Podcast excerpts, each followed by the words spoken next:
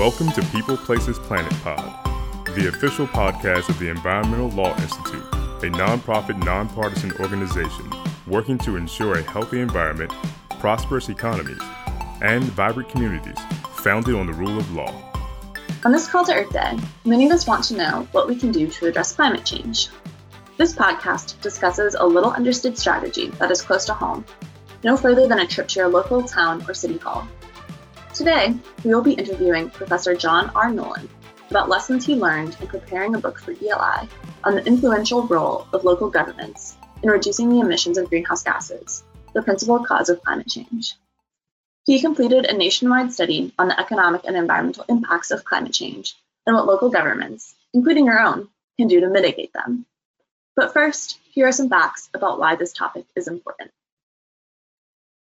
Climate change is becoming an increasingly local issue, and a costly one at that. Because of where and how we have developed our communities, flooding, wildfire, and other impacts from climate change have put many people in harm's way and have led to increased property damage and costs.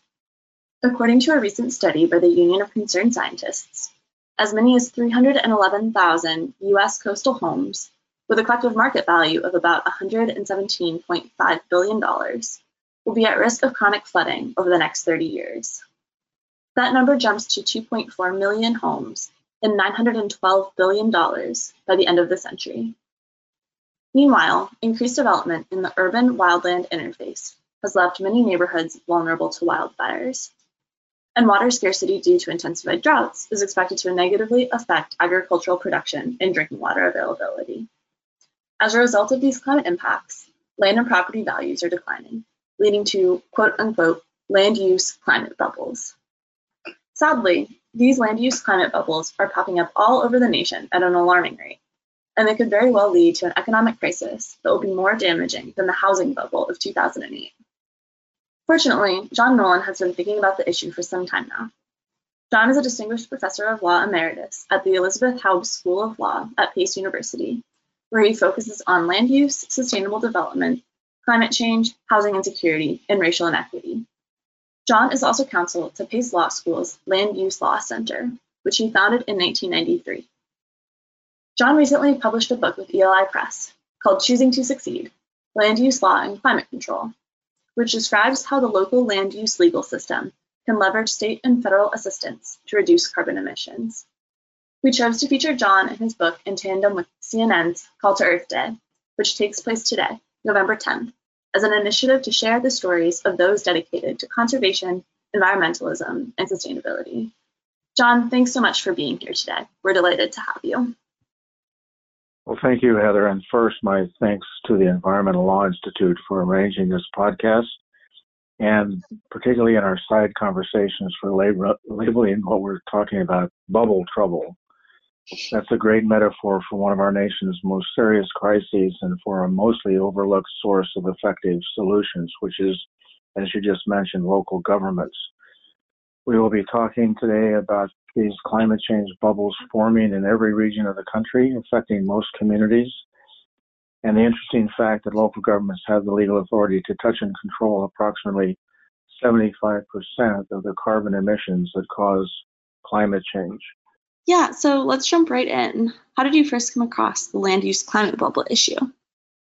To answer your question, I first thought of the climate change bubble metaphor in 2014 when we were conducting a workshop for Long Island coastal community leaders on sea level rise and its effect on the residential and downtown neighborhoods, particularly the economic effect, which was going to be striking involved were mayors and land use board members, environmentalists and developers, neighborhood representatives, and business owners. We showed them sea level rise projection maps that had just been issued, and they were shocked by even the most conservative estimates of the problem. But interestingly, they were fully engaged in working on potential solutions. Now, there were Republicans and Democrats, conservatives and liberals among them. Even so, the debate was not about whether climate change was happening or its causes, but how to solve the problem on the ground.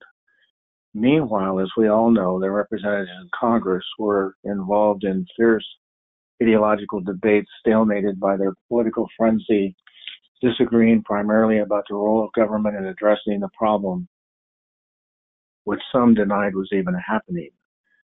But here on the Long Island shoreline, local government, local leaders were engaged in problem solving, an American ideal shared by them all and a deeper value than their ideological beliefs. They saw the immediate threat to the local economy and environment and were dedicated to addressing it.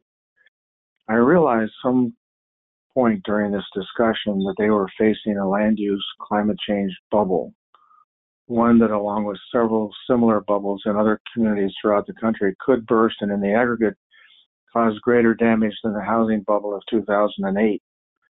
I made that point in a blog in 2014, and three months later, Henry Paulson, the former Secretary of Treasury, who was Secretary during the housing bubble, made the same point in an op-ed piece in the New York Times. He wrote, I, this is a quote, um, we're making the same mistake today with climate change.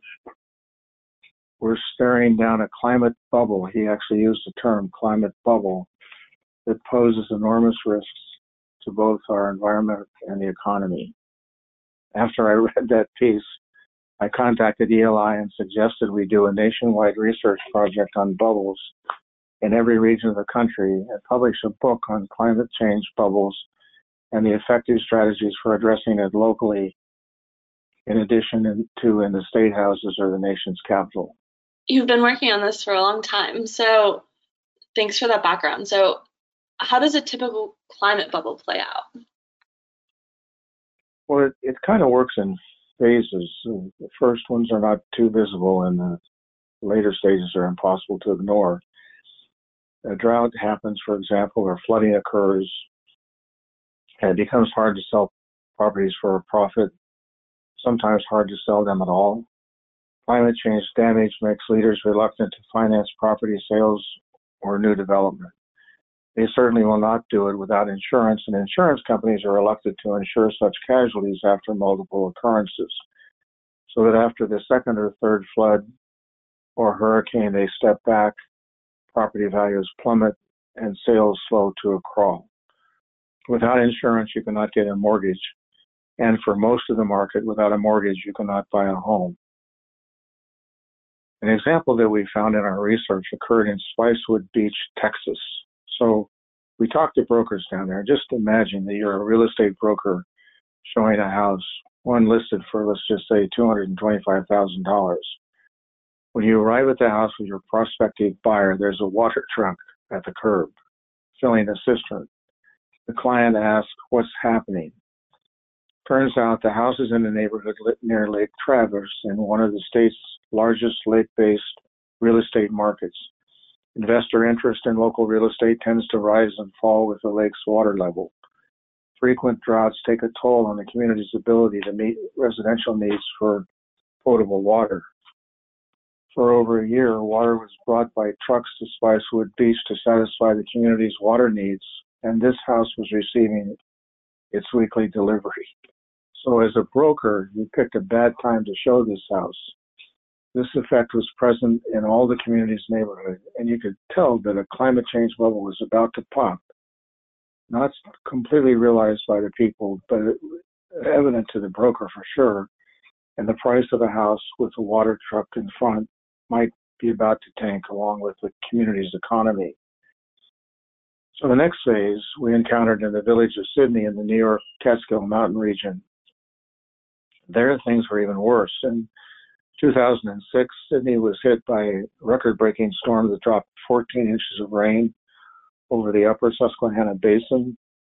The village suffered major damage to multiple structures in its floodplain areas, including the Main Street Business District and adjacent residential neighborhoods. The community, of course, focused on rebuilding because the flood was supposed to be a 100 year event and would not likely happen again. Just five years later, However, Tropical Storm Lee hit the village, causing widespread structural damage in the floodplain again. Things in the community then changed. Sidney's mayor told us directly that following the 2006 flood, real estate prices did not decline and casualty insurance coverage and mortgages remained available. This changed, he said, after Lee and the devastation of the village in 2011. According to local brokers, home prices fell drastically and many buildings became impossible to sell. Casualty insurance became unavailable. The demand for real estate in the flood prone areas completely disappeared. These private market realities, indicators that a land use climate change bubble had popped, signaled Sidney that retreat was the most viable action rather than rebuilding. Its land use planning then refocused on moving the downtown buildings and some residences out of the lower lying floodplain to adjacent higher land and turning the floodplain into a park. It was doing the previously unthinkable, retreating because of climate induced changes in the market and the considerable public and private costs involved. Thanks for that. So, in your book, you note that local leaders are at the center of the land use climate crisis. Can you explain how local action can help solve a, such a global problem?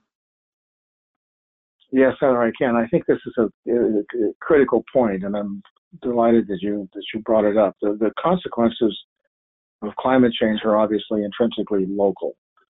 They happen on the ground in communities where damage and death occur. Local governments are the first responders. They're responsible for rescue and recovery. Of course, with eventually state and federal assistance, but they are responsible for rescue and recovery in the first instance. Importantly, they're also that level of government that has been delegated the primary responsibility for land use planning and approving development projects. That is, for deciding what goes where on the on the landscape. It's been this way in all of our states since the 1920s. Local governments adopt zoning that controls land use and building shapes and sizes. They enforce the standard energy code. They create development patterns that determine how much we drive from point to point. And they have the authority to preserve and enhance the vegetated environment. So we all know that climate change is caused by greenhouse gases, about 85% of which is carbon dioxide. What most people don't know is that about 40% of national CO2 emissions are attributable to, to heating and cooling buildings, 20% to the movement of personal vehicles through the built environment, and around 18% of carbon in the atmosphere is sequestered by the vegetated environment. So, how land use planning designs our human settlements is directly related to the emissions that cause climate change south of our law school in White Plains, New York, for example, looking at New York City, we know that individual residents are responsible for just over six metric tons of CO2 emissions annually. Equidistant to the north, the Climate Action Plan of a suburban community estimates that local residents are responsible for over 30 metric tons per year. In that town, Many residents live in large energy inefficient houses. They drive everywhere for whatever they need. We know that mixed use walkable neighborhoods and thermally efficient buildings are responsible for much less fossil fuel use and constitute what we call low carbon land use. So local leaders are obviously key. They draw the development map and they pass laws that implement that map. They need help, technical assistance, and money, as well as guidance from higher levels of government. For sure, there is a critical role for the federal government and the state government to play at the global and national and state levels to address climate change effectively. But there is an overlooked and critically important role for the federal and state governments to play in helping our nation's 40,000 local governments who can influence about 75% of CO2 emissions. Every town is different. Um, so, what can local communities and governments do to avoid or mitigate land use climate bubbles? We did an earlier book for for you um, back in 2003 for the Environmental Law Institute. The book was called The Advent of Local Environmental Law. And we did that after our students found, to everyone's surprise, that local governments throughout the country were adopting local land use laws to protect the environment, that is, habitats, lakes, rivers, streams, groundwater, viewsheds, and air quality, to mention a few. Law professors and environmentalists at the time thought, like climate change law today, that environmental law was a federal thing, maybe a state thing, but certainly not a local thing.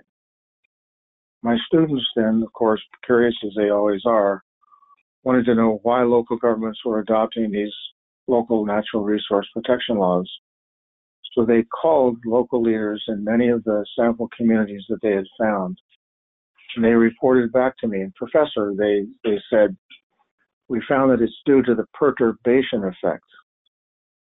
I asked them what that meant they said, well, we found that local leaders were in most cases perturbed by some damage or degradation in their environment.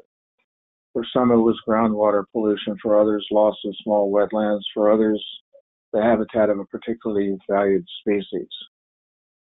When asked how they decided what to do, most local leaders said they found examples of local environmental law through various information sources and adapted them to their communities. The ELI book was our effort to help. It contained dozens of sample environmental laws that local governments could consider. We built a database called Gaining Ground and put that on our website. In our training, we brought in local leaders who had championed one or more environmental laws in their communities to explain what they did and how they succeeded.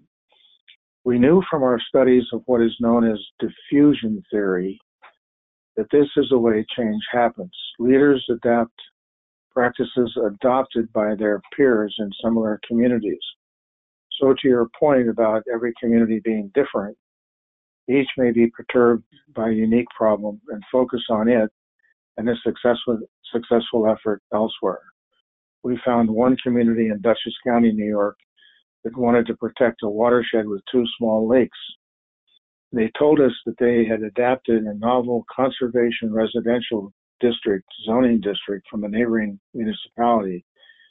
They simply changed the zoning district in the watershed from geometrical shapes, which most zoning districts take on, to one defined by the borders of the lake's watershed. To look at it from a 10,000 foot view, it looked kind of like an amoeba on the map. This was innovative enough to come to their attention and trustworthy because it was adopted by a peer community with similar problems. So we tried to speed up this adaptation process, the diffusion of innovation through research, books, database, da- databases, and lots of training using peer leaders as examples. What about the private market? What can it do to help reform land use policy in light of our changing climate? Interestingly, Heather, that you asked that because there's a lot of noise and good noise nationally about corporate leaders adopting a new approach to business planning. It's called ESG, Environment, Social, and Governance. It calls on them to embody environmental, social, and equitable governance objectives along with profits in their decision making. Sustainable New Jersey is a model program for encouraging municipalities to adopt sustainability measures including many of the land use reforms that aim to prevent climate change bubbles. Sustainable New Jersey is itself sustained financially by a variety of private sector communities, including large retailers, health insurance companies, and energy enterprises, all of which have a critical stake in promoting sustainability and preventing climate change bubbles. In reforming land use practices, local governments are often interested in collaborating with the private sector and have learned that business leaders can often lead land use change. About 15 years ago, commercial real estate brokers explained to us that we didn't have to regulate everything, that some building owners were greening their buildings because potential tenants would not rent buildings that were not sustainable. This was driven by the fact that their employees insisted on sustainability in the workplace. Of course, this was an exception at that early time, but by greening their buildings, they were showing local planners, local regulators, and other building owners that it was possible and paved the way for responsible regulation where voluntary buy in wasn't sufficient. Another example that just came up in our research last week involves the COVID 19 pandemic. Property owners, landlords, office building owners are telling us now that certain of their tenants are insisting on them making building improvements immediately that reduce health risks during the pandemic, better ventilation systems, reconfigured office space, spatial distancing on the floor and the halls, on the grounds, non-touch elevators and doors, and the like. The tenants cannot afford work stoppages and sick, absent employees. These property owners are responding and again showing others and the regulatory community what is feasible. Got it. So now kind of shifting to individuals, what should the average citizen do if they do not want to find themselves in one of these climate bubbles? Look around, figure out what you're perturbed by. Walk down to city or town hall and speak to a workshop meeting of the local legislature, the city council, or the town board. Join the local planning board or help the local environmental advisory board inventory perturbations citywide. You know, school children, teachers, and parents are particularly persuasive speaking in public on these matters. Also, for professionals, in 2019, the American Bar Association passed a resolution urging lawyers to advise their clients about climate risks and to take action regarding them, so suggesting more secure insurance and underwriting standards and mortgage underwriting standards helps. Each family and every business has a role in this local conversation. So, with all of this in mind, what are your top three land use solutions for the climate challenge? Well, referring back to the low carbon land use figures, we need to emphasize three objectives. Using less energy to heat and cool buildings, redesigning communities to get folks out of their cars, and doing all we can to preserve the natural landscape. So, on the first of these, it's interesting that President Trump quipped that he was elected to represent the citizens of Pittsburgh, not Paris, as he withdrew from the Paris Global Climate Accord he might not have known that Pittsburgh is a model smart city, using its land use authority to incentivize green buildings and reduce energy use. Shockingly, we've learned from our energy center that two thirds of the heat used to generate electricity in remote plants is lost as escaped heat, and even more is lost in transmission to places like downtown Pittsburgh. The city adopted a land use permitting system that rewarded developers who helped create microgrid networks that generate electricity on site, greatly reducing the energy lost in remote generation and transmission. To the second point, getting people out of their cars and reducing tailpipe emissions requires transit oriented development and the redesign of streets and infrastructure to encourage walking and biking. Both Raleigh and Chicago are currently adopting equitable transit-oriented development overlay zones near transit stations to encourage mixed building uses and affordable housing so residents can live without cars and so lower income residents and workers can reduce what in many communities are astronomical housing and transportation costs. Then to the third point, to increasing the sequestering environment. Communities are reorienting their open space preservation plans and land use regulations to focus on carbon sequestration as their key objective. They're using open space set asides, conservation easements, enhanced tree canopy objectives, tree and forest preservation laws, and clustering development with an eye on how many tons of CO2 can be absorbed and stored. Thanks for those insights. So before we sign off, any final recommendations for our listeners? I hope that listeners hear in this bubble trouble message an opportunity to get involved on this special Call to Earth Day sponsored by CNN and Rolex. The call to state capitals and to the Congress should be help us problem solve, not just do something about our warming climate. Elected leaders in state houses and in Congress are inclined to listen to involve local constituents and help them solve locally serious problems.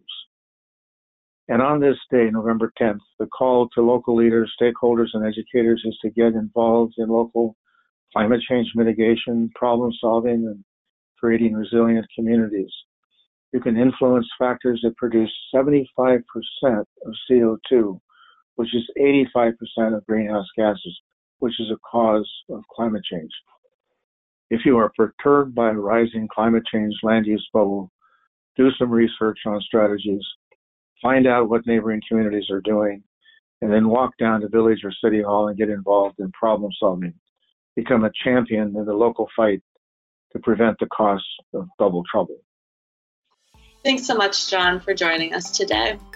For more on his book, Choosing to Succeed Land Use Law and Climate Control, visit www.eli.org.